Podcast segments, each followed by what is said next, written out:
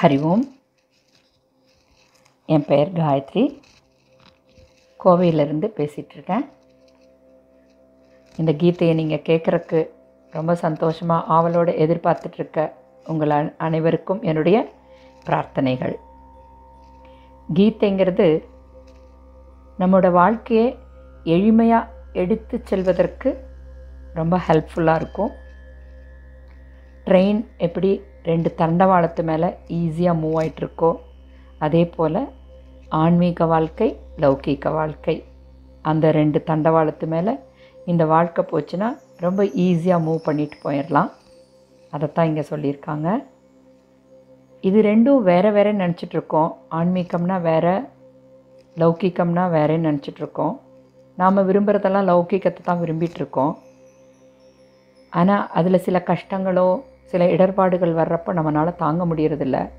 So இதற்கு காரணம் என்னென்னா ஆன்மீகத்தை தெரிஞ்சுக்காதது தான் காரணம். ஆன்மீகம்னா வேறு எதுவும் அல்ல.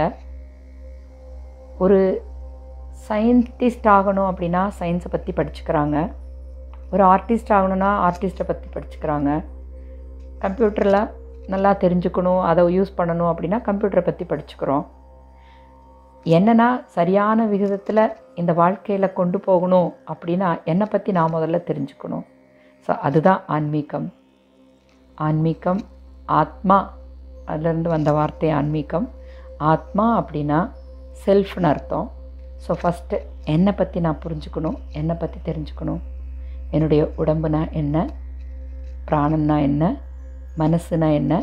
புத்தினா என்ன? அந்தக்கரணம்னா என்ன? சித்தம்னா என்ன?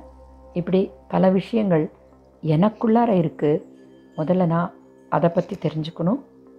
அதை பற்றி புரிஞ்சுக்கணும். அப்போது என்னுடைய வாழ்க்கை ஈஸியாக இருக்கும். அதை பற்றி தான் கீதையில் சொல்லப்பட்டிருக்கிறது. The Gita is manual of லைஃப்னு சொல்லுவாங்க. உன்னை பற்றி தெரிஞ்சுக்காதப்போ ரொம்ப கஷ்டமாக இருக்கும் அதை பயன்படுத்துறதுக்கு. ஒரு பொருளை பற்றி நல்லா தெரிஞ்சிட்டோம்னா ஈஸியாக நம்ம ஹேண்டில் பண்ணிடலாம். அதே போல் முதல்ல நான் என்னை பற்றி தெரிஞ்சுக்கிட்டேன்னா என்னோடய லைஃப்பும் எனக்கு ஈஸியாக இருக்கும்.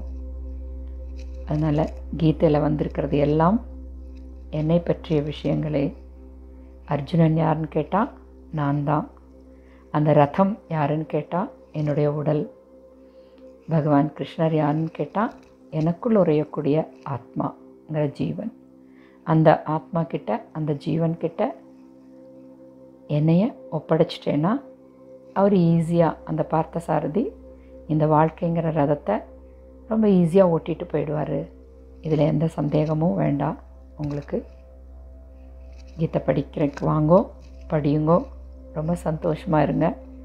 எல்லா நல்லதும் உங்களுக்கு கிடைக்கட்டும்னு நான் ப்ரேயர் பண்ணிக்கிறேன் நமஸ்காரம். சர்வம் கிருஷ்ணார்ப்பணம்.